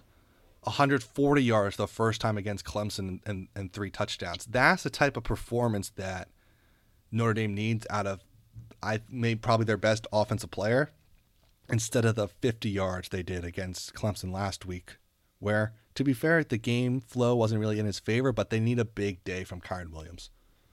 I think that's a great call, and I think that um, Jeremiah Owusu Koramoah is the elite Notre Dame linebacker. Elite. And I think that if he has a great game um, and he's able to make a lot of tackles on Najee Harris and sort of allow everyone else to uh, focus on slowing down the passing attack. I know it's not that simple, Mhm. um, obviously, but um, that would, if he has an unbelievable game and it allows everyone else to sort of play a little bit more freely, I think that is one of the factors. He's my X factor in in if if Notre Dame's going to spring an upset. And then on the flip side, Alabama dominates these non SEC teams because their advantage at the line of scrimmage is so great. It's just pure, utter domination. Even against teams like Oklahoma, who are Power Five conference teams and just can't compete for four quarters against uh, Alabama at the line of scrimmage. This is my whole key to the game. It's all going to be about the line of scrimmage. And you will be able to tell really early on if Notre Dame can compete with Alabama the way we were early on their first matchup against Clemson. And it will tell the whole story of, as you said, if Notre Dame has any chance to pull this upset, it will be they are able to compete and play Alabama to a draw at the line of scrimmage. And if they can win the line of scrimmage, they have a chance to, to really win this game or really have a great chance to win. But I think playing to a draw is kind of what they need to, as I said at the beginning, which is just make it interesting in the fourth quarter. Just be down by enough that, that they have a chance. Speaking of the offensive line uh, of Alabama versus Notre Dame's defensive line, which you were just referring to, I found an interesting statistic. Notre Dame's defensive line has an average weight of 276 pounds. Any guess on the average weight of Alabama's offensive line? It's got to be 310. 332. Oh my God. so almost 50 pounds, uh, over 50 pounds heavier, over 55 pounds heavier, in fact, than the average Notre Dame defensive lineman. And I know it's not quite Yeah. that simple, um, but That's that crazy. an enormous offensive line. Wow. Well, wow. So that's why Alabama has like five offensive linemen. Their starting five is all going to be pros. They're just, they're just, they're literally are just built like professional football players. And I think they have the the two highest rated offensive linemen in the class of 2021 committed and signed, and J.C. Latham and Tommy Brockermeyer. Yeah. So it's only getting better. Yeah, they're you know, iron sharpens iron. But uh as we talked about for Clemson and Ohio State, red zone execution will be huge in this game. It always feels like for Alabama and in huge games, their kicker does something to miss. and and that doesn't, you know, I'm not critic- trying to be un, you know, un, unjustly critical of, of their kickers in the past, but because they play so many big games, a missed extra point against a really good team can come back to haunt them more than than another team just because they're there so frequently. But kicker execution in this is going to be so big because Notre Dame can't come up empty when they're in scoring positions. They have to almost be perfect execution wise. And Alabama does as well because they can't give uh, Notre Dame any hope where even if they miss a field goal or something, you can't have it blocked. You can't have a blocked Right, return. It's like it's like it's that type of execution. Bad penalties on kicks where it's a false start that brings you five yards back. That just makes it more difficult. Stuff like that. Alabama just needs to execute. And Notre Dame needs to score. It's it's kind of different. And just like Ohio State, but even more so. If Notre Dame is in a scoring position in the red zone, they need to score a touchdown. They have to have red zone touchdown critical. execution. It is as as you said, it's you just said as critical as anything else in this game is they have to score touchdowns because Alabama will score touchdowns. Yeah, undoubtedly, and and quickly they will quickly score touchdowns. Yes, very quickly, which is the scariest part about this Alabama team. So, as much as I'm trying to talk Notre Dame into being able to compete in this game and keep it close and everything, I think Alabama's going to win this game 48 27. I think their offense just has way too many weapons from Mac Jones to Najee Harris to Devonta Smith to, you know, the guys who we haven't talked about really at all, which is kind of crazy that we haven't, you know, you focus so much on those three guys because they are so good. Like Mac Jones completing over 76% of his passes, over 3,700 yards, 32 touchdowns in the SEC. Like they played an extra SEC game this year. Naj- Najee Harris, 1,500 yards from scrimmage, 20, 27 total touchdowns in the SEC. You know, it's it's just you know Devonta Smith, 1,500 receiving yards, 18 touchdowns in the SEC. Like and likely the first Heisman Trophy winner to be uh, a wide receiver since uh, oh gosh, what are we talking? Is But, that like- Desmond Howard? yeah, but like John Metchie is also really good. Like yeah, like they just have so many weapons that it's it's kind of annoying because you want to give everyone their no it's like you want to give everyone their proper respect because they all are really good but it's also like it kind of is annoying as, as a fan of parody and uh, true competition where you're just like wait who scored that fourth touchdown for Alabama? Oh, that that wasn't their Heisman Trophy finalist. That's just some true freshman who's going to dominate on the field for the next two years two after years, this. yeah. So, uh, they're just uh they're just a ridiculous offensive team. Just the talent. Then also on defense, they have Christian Harris. They have Dylan Moses, who will be a first round pick. Like, they just have guys, right? Like. yeah, they're loaded. They're just absolutely loaded. Will Anderson has seven sacks. Christopher Allen six sacks. Those guys, I don't believe are draft eligible. I think they're sophomores. It's it's crazy. Who do you think's going to win? Yeah, that's why I have Alabama, and I have Alabama big, uh, fifty-six to twenty. Ooh, that is big. Fifty-six. Wow. Fifty-six they- is just a lot of points, but Alabama scores a lot of points. Yeah, and they just they're such a quick strike offense that I just think it's uh, the type of thing they're capable of. So those are our predictions. It's you have Ohio State, I have Clemson, we both have Alabama. It'll either be Ohio, it- you know, according to us, it'll either be Ohio State, Alabama, or what is it, Clemson, Alabama, five, six, seven, wha- whatever it is. Never Uh, seen that one before. yeah, it's anyway. One of the things that we like to talk about on the show is the coaching carousel. Auburn filled their head coaching position this week. They to replace the fired Gus Malzahn, who I don't really know why they fired him. I thought he was a good coach, but I digress. They hired Boise State's head coach Bryan Harsin, who was really, really successful there. Really, uh, he took over for Chris Petersen. Really good coach who kept Boise State at the top of the Group of Five rankings. One of the best. I don't want to say mid-major college football teams, but non-traditional powers. Let's say non-power five conference teams. Uh, what do you think of this of this hire? You know, I think it's a good hire. Um, I think Bryan Harsin's a really good coach. I think he wanted something like this. He had been pushing for Boise State to move conferences Mhm. um, to sort of get the level of respect and competition that I think they deserved and needed. Having said that, they did not have the best year this year. Um, granted, there were quite a few uh, hurdles we all faced, Mhm. so I, I understand it. But um, you know, I don't think they won the Mountain West. Um, they, but Bryan Harsin's been really good.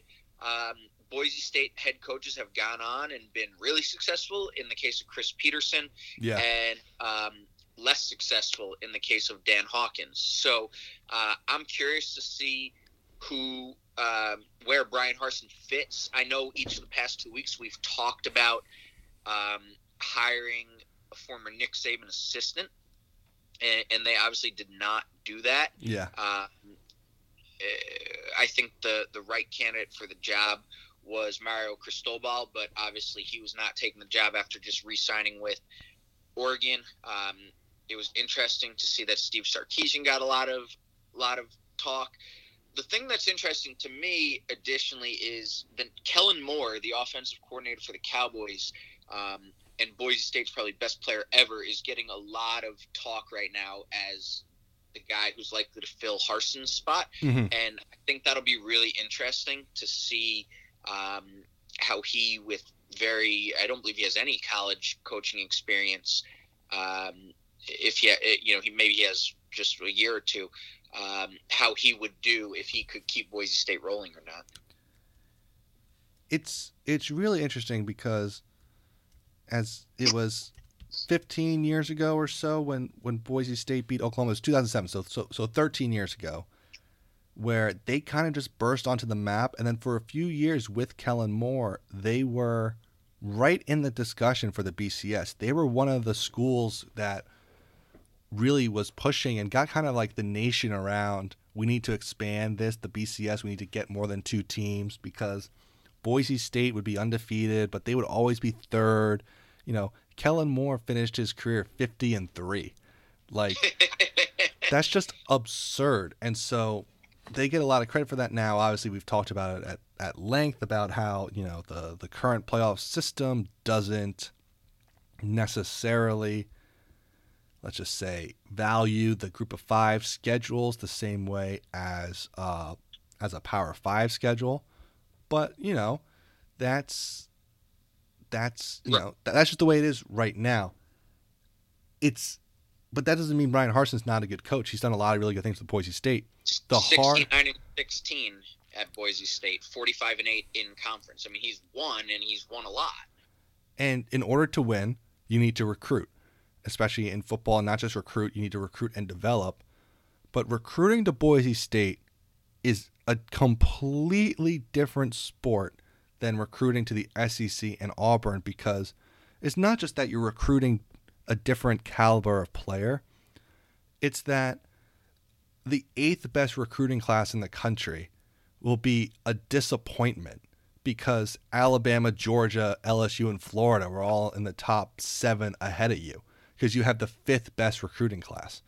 And so it's just really interesting that they went for a non, as much as I really like Bryan Harsin, it's just interesting that they went for a non power five guy because of the recruiting part of you're recruiting against Alabama, you're recruiting against Coach O and LSU, and against Florida and Georgia.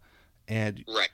because that's the battles initially that you have to win because at Auburn all you're judged with is against Alabama. And so either Bryan Harsin's going to take Auburn to the level where they're truly competing for SC championships every single year and are 1 and 2 with Alabama or there's going to be a group of Auburn fans for whatever reason just like they did that Gus Malzahn wasn't the right guy where it's like we don't like Coach Harsin because he's only getting the 11th best recruiting class in the country, but it's fifth in the SEC. Like it's just crazy how competitive SEC football is that that we're even talking about a guy who being by all accounts really successful, but not successful enough.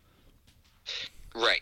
It, well, the other interesting thing is so like his prior head coaching experience to Boise State was at Arkansas State, where Mhm. coincidentally he followed Gus Malzahn. Yeah. Um, which so he does have head coaching experience within the SEC footprint. Before Arkansas State, he spent two years as the offensive coordinator and play caller at Texas. So I wonder if they feel that between his ability to win games in Boise, Idaho, and the fact that he did spend three years in that Texas SEC footprint, he can pull his own. I, I, I don't know. I'm trying to think. I think part of it is also that they I, I, I, I I'm not sure he was their first choice. Yeah, that that's probably very true. And you've been on the the, the Oregon coach Mario uh, Cristobal, who's literally as all the rumors started, Oregon and all the the powers that be there were like, yeah, you're not going anywhere. You're getting a six year extension, twenty plus million dollars. Uh, they were like, we're not going to let you entertain the the Twitter rumors. Like you're staying put, uh, which you have to do when you have a really good head coach who's a very good recruiter. I think Kellen Moore would be really interesting at Boise. He's never coached in college. When he retired from the NFL, he became the Dallas Cowboys quarterbacks coach. And now, right. Yeah, and has now moved up to the offensive coordinator position. I don't know how their team is structured and, and who's calling plays and stuff, but but he's the offensive coordinator. I think it would be really cool to have him back at that blue field where he won so many games because he gets it, right? Like he gets the Boise State thing. He knows how to be uh, he knows how to be a winner there, not just successful, but a true winner. And especially if Boise State changes conferences again, they having a legend at the helm can help with recruiting. It can just help with just the overall way that the team is covered in the national media. Uh, I think that would be really interesting, and I'm kind of rooting for it now. Yeah, I, I, think that would be a really interesting fit. The other one, uh, Andy Avalos, was mm. the longtime defensive coordinator who's been with Oregon the past couple years and done a really good job at Oregon. He obviously makes sense um, at Boise uh, State as well as the head coach. So I think that there's um, that that's an interesting search. That's I mean I mean Auburn's search was hmm. interesting mm. too but but Boise's interesting for I think a different reason because there's a lot more clear cut candidates than maybe uh, what what feels like a very wide open search for Auburn. Arizona hired Jedd Fisch, the Patriots quarterbacks coach, which I think is really interesting because it's this really young guy going to this Pac-12 program to lead the charge. He's never been a head coach before at the college professional level. Um, I thought that was a really intriguing decision. No idea if it's going to work out or not because I know very little about Jedd Fisch, and I think a lot of people don't know a lot about him either, just because he's he's a really young coach. And so, yeah, so he's 44 years old, and he was actually born in Livingston, New Jersey, which is where I grew up. So shout out, shout out Jersey, shout out Livingston, New Jersey. Um, though he attended Hanover Park High School, not Livingston High School, so I feel I feel I feel somewhat spurned. But um, you know, Jedd Fisch is one of those guys who's not been at any place more than a couple years. He sort of moved everywhere. Um, I remember he went from um, he, he was Michigan's passing game coordinator and wide receivers coach, and then he was a big hire uh, by UCLA. I want to say that was uh, Chip Kelly brought him in. Mm-hmm. Um, nope, just kidding. He was brought in by uh, Jim Jim Mora. Jim Mora, Jim right? yeah. Jr. Jim Mora Jr. So I take it back, but he's got a lot of NFL experience. Um, you know, he, he has some college experience, like I mentioned, but he's also been with the Texans, the Ravens, the Broncos, the Seahawks, the Jaguars, the Rams, the Rams, the Patriots. Um, so I, I wonder if Arizona is saying, hey, we brought in a college coach last time. Let's try uh, this guy. He does have some Pac 12 experience and West Coast roots. Um, let's see if a young, energetic dude can can get it done what I think is really interesting about this is being a quarterback's coach, and he's an offensive minded coach from all his various stops, is the University of Arizona and just Arizona in general. Don't want to talk too much about geography, but it's very close to California, and specifically yep. Southern California, which traditionally has tons and tons of really good quarterback prospects. And so I'm wondering if if he can get a couple quarterbacks from the California area, get them to come to the U of A, which by all accounts, you know, I've never been, but by all accounts is a beautiful school. It's a fun school to be at. It has great weather and it's just a really fun place to go to college and be an awesome athlete, especially that because you're like the school in Arizona. It's like going to Ohio State but with better weather. That it's with his offense in the Pac 12, if they can start up a spread offense, air raid type, and just be a really fun place to play. and put up tons and tons of points. Like I'm thinking like Texas Tech West under uh, Cliff Kingsbury, where all of a sudden, even if their quarterbacks aren't going pro, their transfers are dominating at, at other places. Just like become like West Coast Texas Tech and just be a really really fun team that goes eight and five or seven and six every year, but you're winning and playing games like sixty five to sixty one. For sure, I, and I think that they are going to have to recruit Arizona, but I also think that, uh, excuse me, California, but I also think we're underrating how much talent there is in Arizona. Arizona's huge, Like- yeah. Arizona, if you look at the shifting demographics, I mean, this year they had seven blue chip guys, six top 300 guys. None of them committed to an in state school. Mhm. The Arizona state has the 14th ranked player in the in the state. I don't think Arizona has the 19th ranked player in the state. That's their, you know, their highest in state guy. Like that's a problem Mhm. when you know Ohio State and Texas and and and everyone are going into your state. You got to figure it out. In the class of 2020, there were multiple five star prospects, and let's see here, there were eight top 300 prospects and 10 four star prospects. Not a single one went to Arizona. The highest ranked player to stay in state was the number 20 player in the state to go to Arizona. Like, that's a huge issue. And You can't let Georgia, Texas, Notre Dame, Ohio State, Washington, Florida State, UCLA, Colorado come in and take your best players right from under your nose when you have everything you have to offer, like you pointed out. the now it would be foolish to expect this to happen overnight, but the comparison I would make for them for where they they should be trying to get to a, as a program recruiting wise is try to emulate the LSU model under Coach O and Les Miles, which is for the most part. Now it doesn't happen 100% of the time, but for the most part, Louisiana, which has very good high school football, that the best players in Louisiana stay home and they go to LSU. Yep. Doesn't happen all the time, but you know, for for the most part, those guys stay home. They're really, really good at getting in-state kids to stay home and to go to LSU. As you said, that should be Arizona's focus is really recruiting Arizona and California really, really hard and protecting, as you said, protecting their state so that Texas A&M's not coming in with Jimbo Fisher and just poaching these guys or Exactly. you know, it's it's going to take a while, but as long as they give Coach Fisch enough rope to really build and, and develop something, they have a chance because of the fertile recruiting grounds, the advantage for being a huge state university that really cares about sports, uh, great weather, good recruiting proximity because they're also close to Texas, which is a big recruiting hotbed for the whole country. Absolutely. It's really interesting. And you mentioned a bunch of coordinators for how to replace all these jobs who are now people going across the country.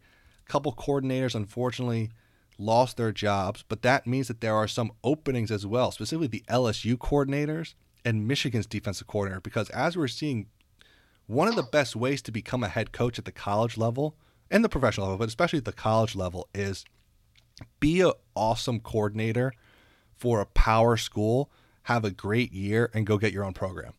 Yep.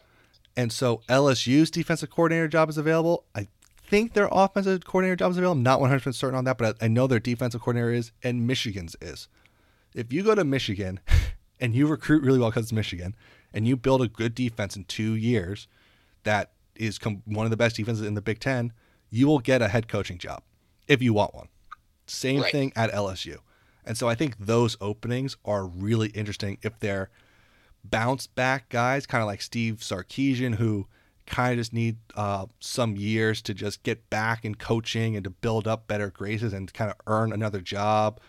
Or if it's a young hotshot guy like Joe Brady was at LSU two years ago when they won the national championship.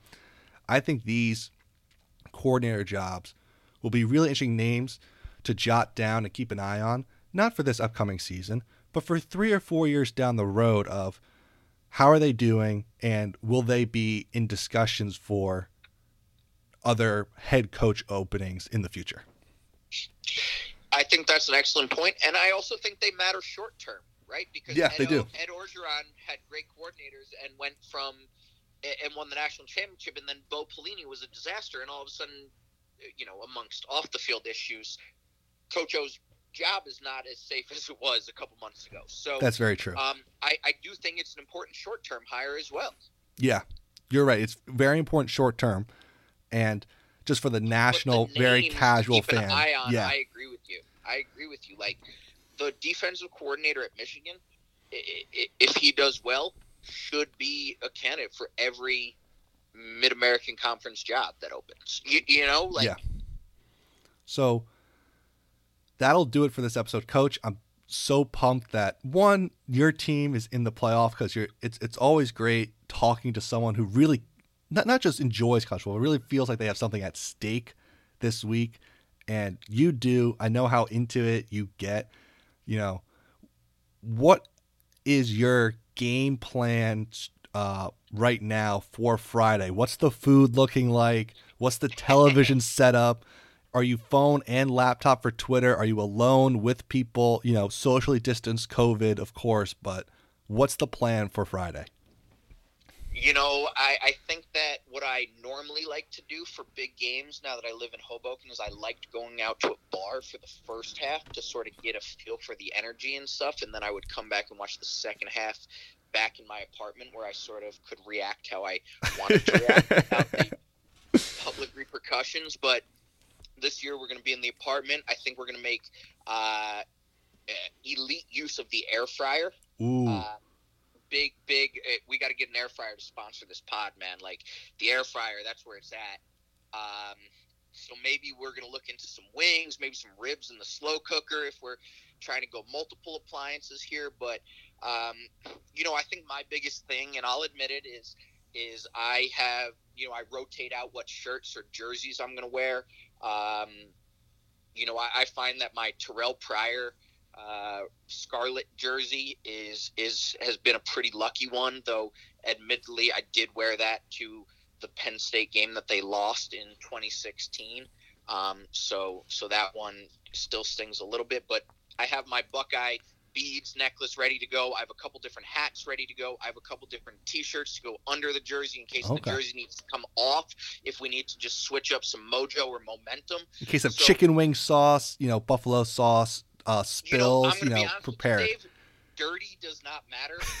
Winning or losing matters here. So so we're gonna roll with the stains if we're scoring touchdowns, but but if we're if we're stalling out at the five yard line and missing field goals, then we're taking the, the jersey off. Then we're gonna go to a t shirt, or maybe we pull out the Ted Ginn or the Troy Smith, or you know you know we, we or you know maybe we, I go back and borrow my brother's Beanie Wells jersey. Like Yep, you do what you got to do, man. Right? Like that. one hundred percent. I, I, I, I can't imagine Ryan Day is doing anything right now except game planning and then falling asleep at night saying, I appreciate how much Max Sass is helping us out with all his sacrifices. So um, I'm going to keep thinking that. Well, not only do we need to get, you know, first of all, air fryers have had a great year. And just as a part of this year, we, we've talked about the college football player empowerment has really come, right? The player empowerment era has come to college football. And one of the things that I've really liked is players are now not afraid to, to speak their minds. And they've been doing this on really important societal issues, which is great to see, but also on other just really fun stuff as well. So I don't know if you saw this. I'm going to read this out. But talking about air fryers and college football, disconnects. Georgia's Jordan Davis. Georgia is playing, I believe, in, in the Peach Bowl. For for these bowl games, they all have corporate sponsors. So as a part of it, all these guys kind of get like gift bags, right? Even though they're, let's just say it with me, coach, quote unquote, amateurs.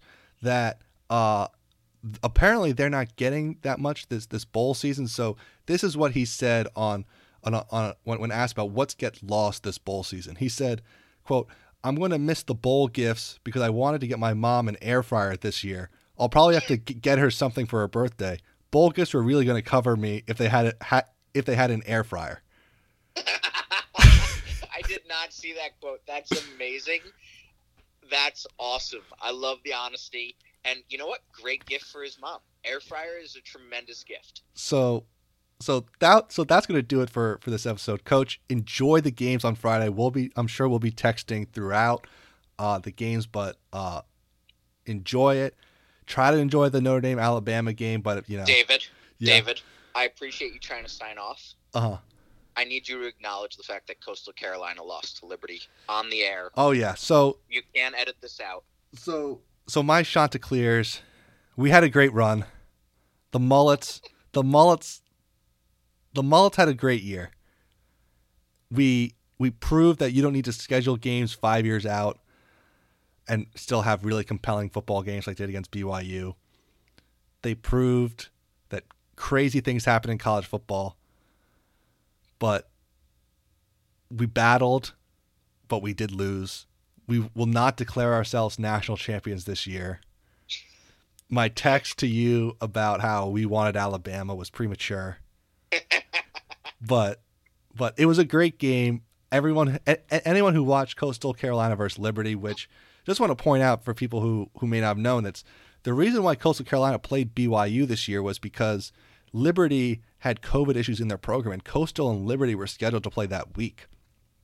And so that game got canceled. And so Coastal went and booked BYU and played BYU. So this was kind of a rematch of sorts or a rescheduling of sorts. It was a great game. I was proud to be a Chanticleer fan this season. Really like their quarterback, Grayson McCall. Uh, we'll be back. That's all I want to you say. growing a mullet, or or is this one of those relationships that burns hot but burns fast? Like how how loyal are you? this is more of a they're on E ESPNU at noon and it's really fun and, and entertaining. Uh, Okay. but but I'll check back in next year and and see how and, and, see how they're doing. I just want to point out Coastal Carolina has a great athletic history. They won the Division One baseball national championship in 2016. Like Oh, they are, yeah. They they they, you know, the Mullets get a lot of jokes on Twitter, but they they perform. They are a good athletic program and uh, results oriented. r- results oriented. But yes, my Chanticleers uh, will not be in the top 15 in the final cultural playoff rankings. no national championship banners, but we did get a Sun Belt uh, banner. So, so And they may be in the top ten of Dabo's final rankings. Yes. Ahead of Ohio State. it would be great if Ohio State beats Clemson and Dabo's was like, they're not even the best team in Ohio. Cincinnati's better. That's how he had them ranked. so anyway, I'm sorry to no, no, no. force you into like a soliloquy on your your your affair with the Chanticleers, but No, it's it's good. I, I you know I have to I can't talk about the Chanticleers all year and how they deserve a shot without uh without acknowledging that that they lost. So I was just so excited to talk about the the playoff games and some of the coaches stuff. I got distracted, but thank you for the Fair. reminder, Coach. Enjoy the games on Friday. We'll be texting throughout, and uh, hopefully they're they're both as exciting as as we hope that as we dream that the games will be. me too. I hope so. Thanks for having me on, Dave, and uh, hopefully the games are, are, are good ones.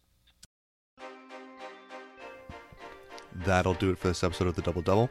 If you like this podcast, you can find us on iTunes, Spotify, or wherever you get your podcasts, where you can subscribe, rate, and review. Five stars would be much, much appreciated. You also follow us on Twitter at DBL underscore DBL podcast. We will be back next week. Take care. Have a very happy new year and make it a great day.